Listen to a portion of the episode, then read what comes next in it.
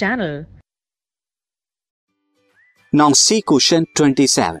Question is, an ammeter has twenty division between zero and mark two. zero और mark two के बीच में on its scale twenty divisions है. Find the least count of the ammeter. Ammeter की least count आपको बताना है. तो question में यहाँ पर है इस तरह से कि आपको यहाँ पर जीरो और टू का जो मार्क दिया ये एम्पियर के अंदर है मार्क, इसके बीच में ट्वेंटी जो है आपके डिविजन्स दिए हुए हैं.